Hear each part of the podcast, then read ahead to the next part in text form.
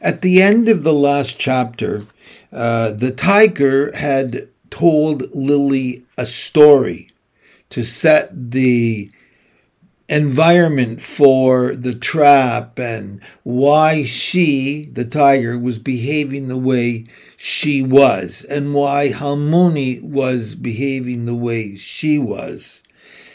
At the very end of the chapter, the tiger walked up the stairs and left Lily dangling. She didn't tell her the whole story. She said there was more still, and Lily is wondering if she's doing the right thing. And the tiger tells her yes. Chapter 23. The next afternoon, I announce I need to make rice cakes. When I walk downstairs, Mom and Halmoni are sitting together at the dining table, and I join them, plopping myself into a chair. I try to smile like, ha ha, normal, no tigers here. Oh, yes, Halmoni says, that sound good, little one. We make that later. Or, um, now. What about now?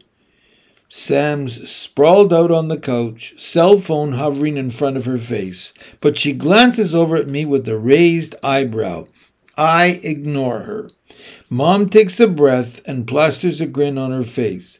Actually, I was thinking we should all go out today. It would be nice to get out of the house and do something as a family. We could make rice cakes as a family, I say. Halmoni can teach us how. Mom's fake smile gets even faker. Lily, that sounds so fun. Maybe after we go out. Sam lowers her phone. Mom's obsessed with going out because Halmoni keeps bugging her about the boxes. Mom clears her throat.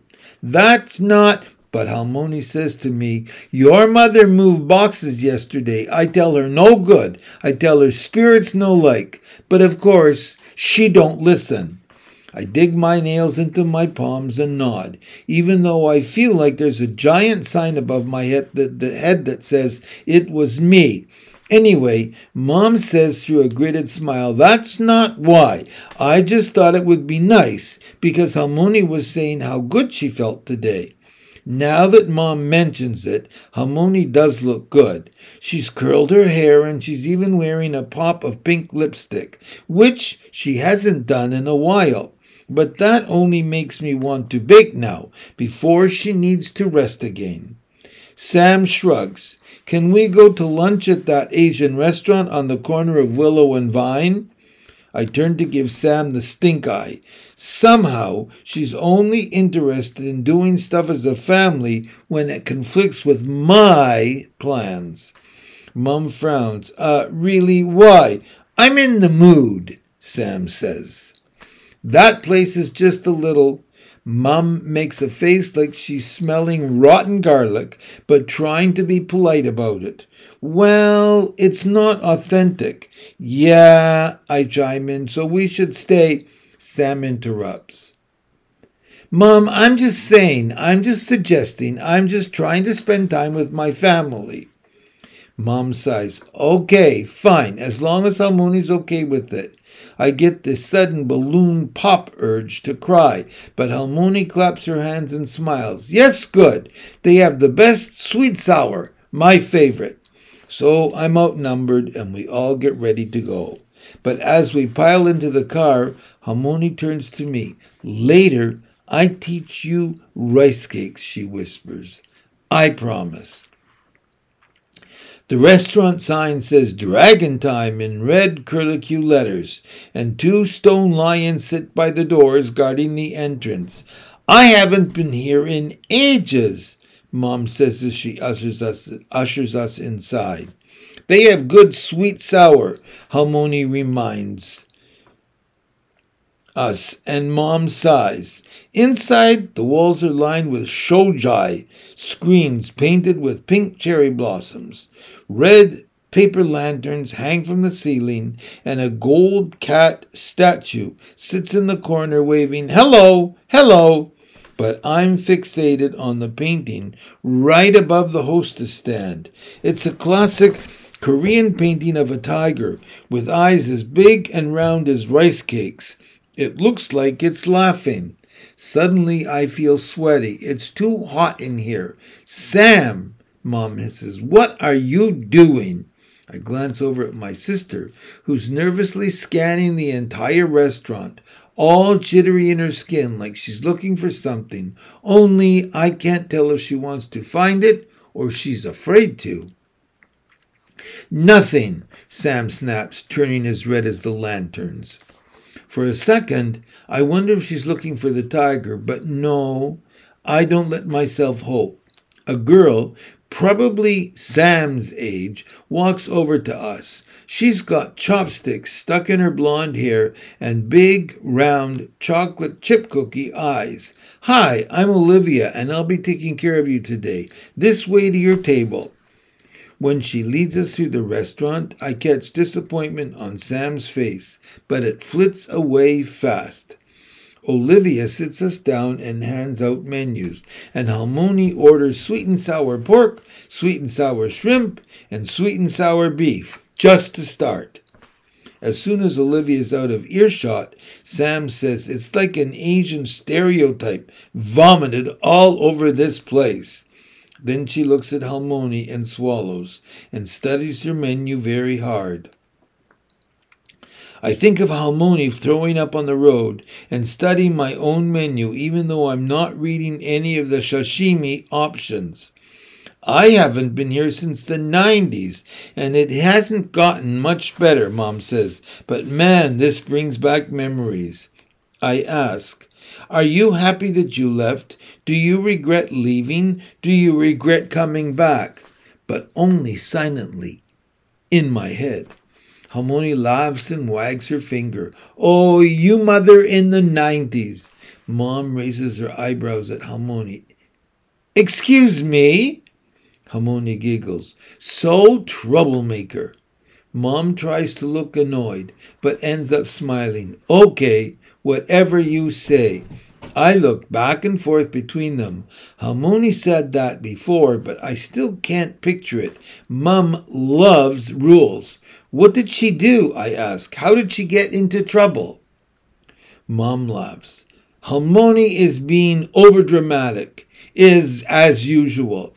I sneak a look at my sister, and it's a coin flip moment. Are we on the same side or different? Sam leans forward. Come on, Halmoni, tell us mom's stories. Then she flashes a small smile at me, and my heart fills up. I think the tiger was wrong about consequences because this is the happiest my family has been since we moved here. Halmoni whispers to Sam and me, So many boyfriends. Mom had a lot of boyfriends? I ask. Mom, no, I did not. Halmoni tisks. So many, always sneaking out to see them. Sam makes a choking noise, and for the first time I wonder about Sam dating. I've never thought of her as having boyfriends. Mom clears her throat.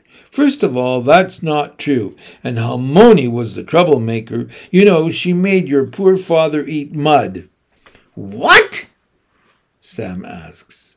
Normally, when someone mentions dad, Sam turns, turns shadowy, but right now she just looks surprised, interested, like telling stories about dad is something fun instead of something terrible. Mud good for him, Halmoni says. Her eyes are happy and sad at the same time, in the missing him way. He always talking story, so much talking, but no thinking. Ayah! Mud help to keep him grounded. Think before he speak. Mom snorts. It was horrible. I make a milkshake for him, Halmoni says. A milkshake with little mud, little bit mud mixed in. But he take you mom away. That is bad. Little bit mud. Not that bad. Sam raises an eyebrow at me like, Can you believe? And I furrow mine back like, Halmoni is wild. What happened? I ask. Could he taste it? Did he know? Ignoring my question, Mom turns to Halmoni. He didn't take me away. I went to college. Halmoni leans forward and whispers loudly, laying on the guilt. She's supposed to come back after, but he take her. She leave poor little Halmoni for a white man, but you mother too little to know better. Mom's jaw ripples. Nobody took me away, she repeats. I left on my own. I wanted to leave. As soon as she says it, she swallows like she wants to rewind her words, but she can't. No takebacks. The happy family moment evaporates. I look at Sam, but she's busy rubbing her chopsticks together like she's going to start a fire and burn everything down. Olivia arrives with our sweet and sour dishes. Here's your starter, she chirps. Are you ready to order entrees? We'll need another minute, Mom says with her classic fake smile. Olivia Bobblehead nods and leaves. We stare at the food for a few long seconds until Mom says, Might as well eat, and leans forward, scooping some shrimp to serve us. No, no, Halmoni shouts too loud. The couple at the table next to us look over and then look away. Halmoni puts her hand on Mom's and forces her to set down the serving spoon. We wait for spirits. Mom's smile tightens. Not here, all right? We're at a restaurant.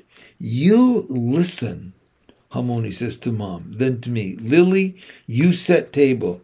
My palms sweat. It's really, really hot in here.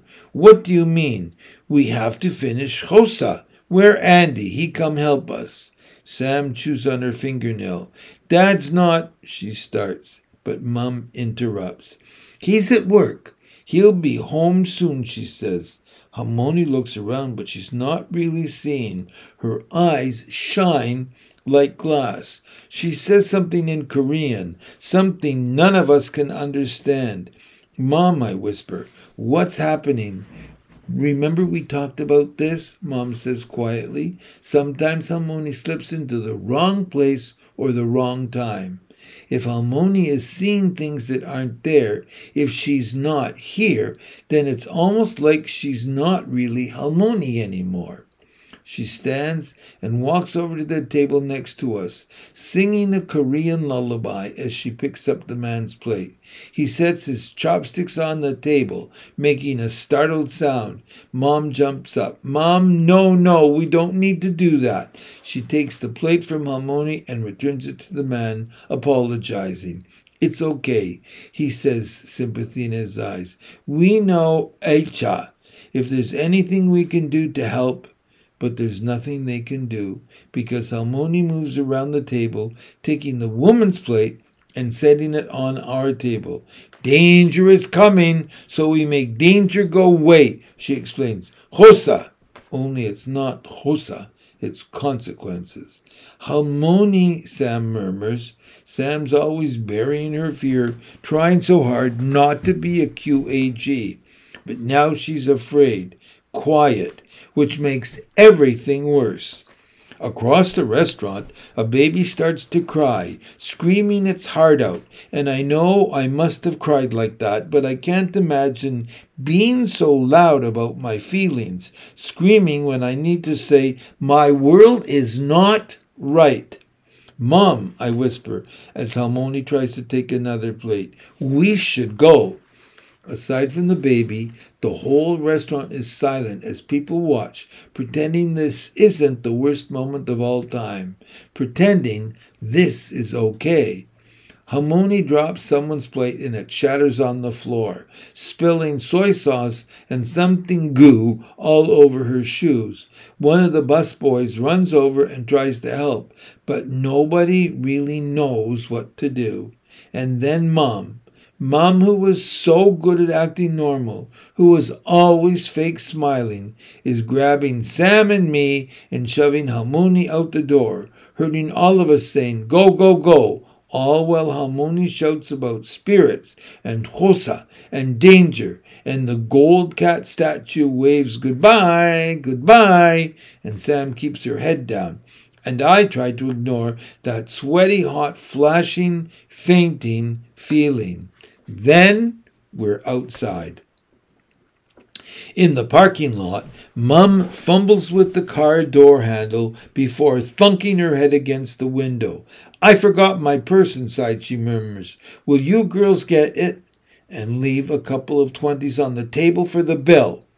Sam stays right where she is, but I nod. I swallow and walk back into that restaurant because I have to, even though it's too hot, bad place, and everyone is staring and I don't want to. I keep my head down as I walk fastly across fast past the diners, grab mom's purse and throw money onto the table.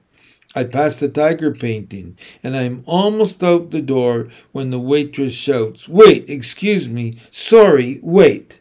She runs up behind me, and I don't want to cry, but my throat feels very swollen, like I might. I don't know if I paid enough or if she's mad about the food Halmoni dropped or if she wants to ban me from the restaurant forever.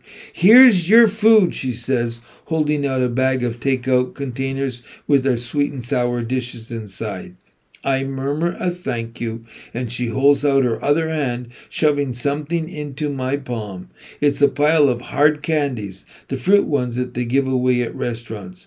Oh, I say, staring at them. I feel everyone very carefully not looking at us, very intentionally not listening, okay? It's not enough, she says softly, but my grandpa had Alzheimer's and I know how hard it is. He was always forgetting where he was and who we were, and I'm just really sorry it's happening to you. I want to tell her this isn't the same thing because Halmoni would never forget us. This is just a side effect of releasing the star story, but she's going to get better, so it's not like the waitress's grandpa.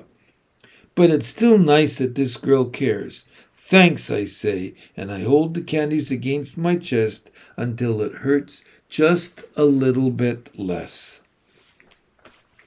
Chapter 24 Thanks for your help, girls, Mom says as we drive home from the restaurant.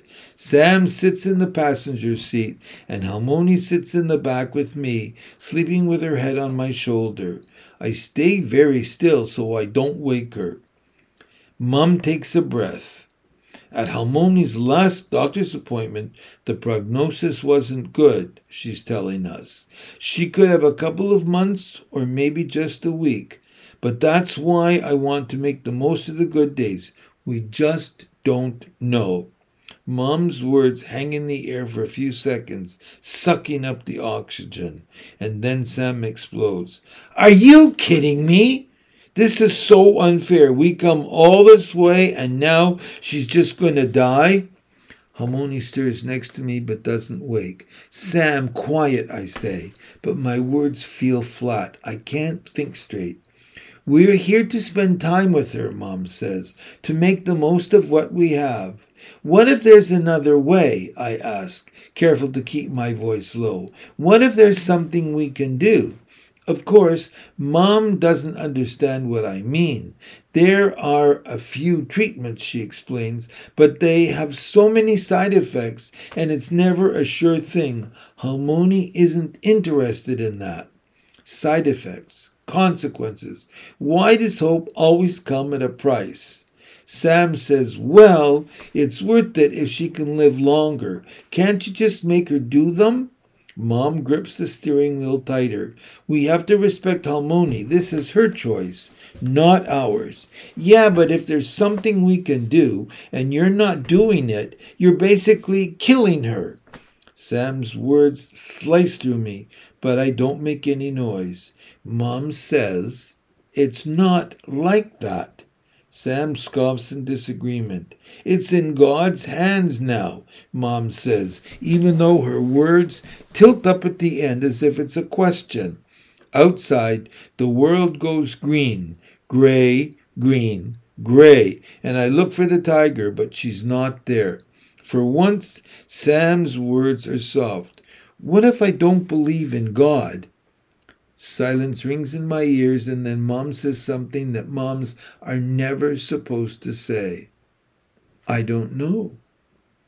I scoot closer to Halmoni and curl my fingers into hers. She's fast asleep, but I imagine she's tracing my lifeline with her thumb. I imagine she's saying everything is not fine, but it will be, because I'll make it be.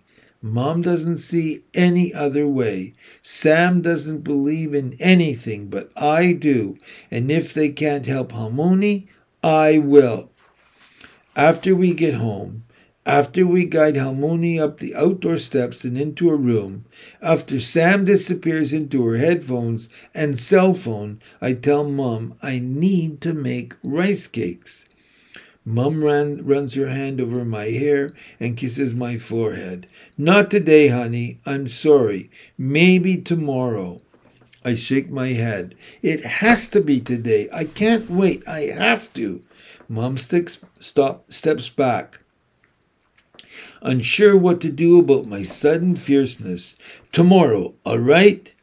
I promise. I just don't want to do anything noisy or distracting for Halmoni.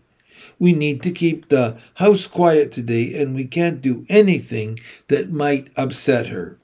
I don't understand how making rice cakes would upset Halmoni, but Mom won't budge. So when she checks on Halmoni, I call Ricky. Hey, I say when he answers, can I come over?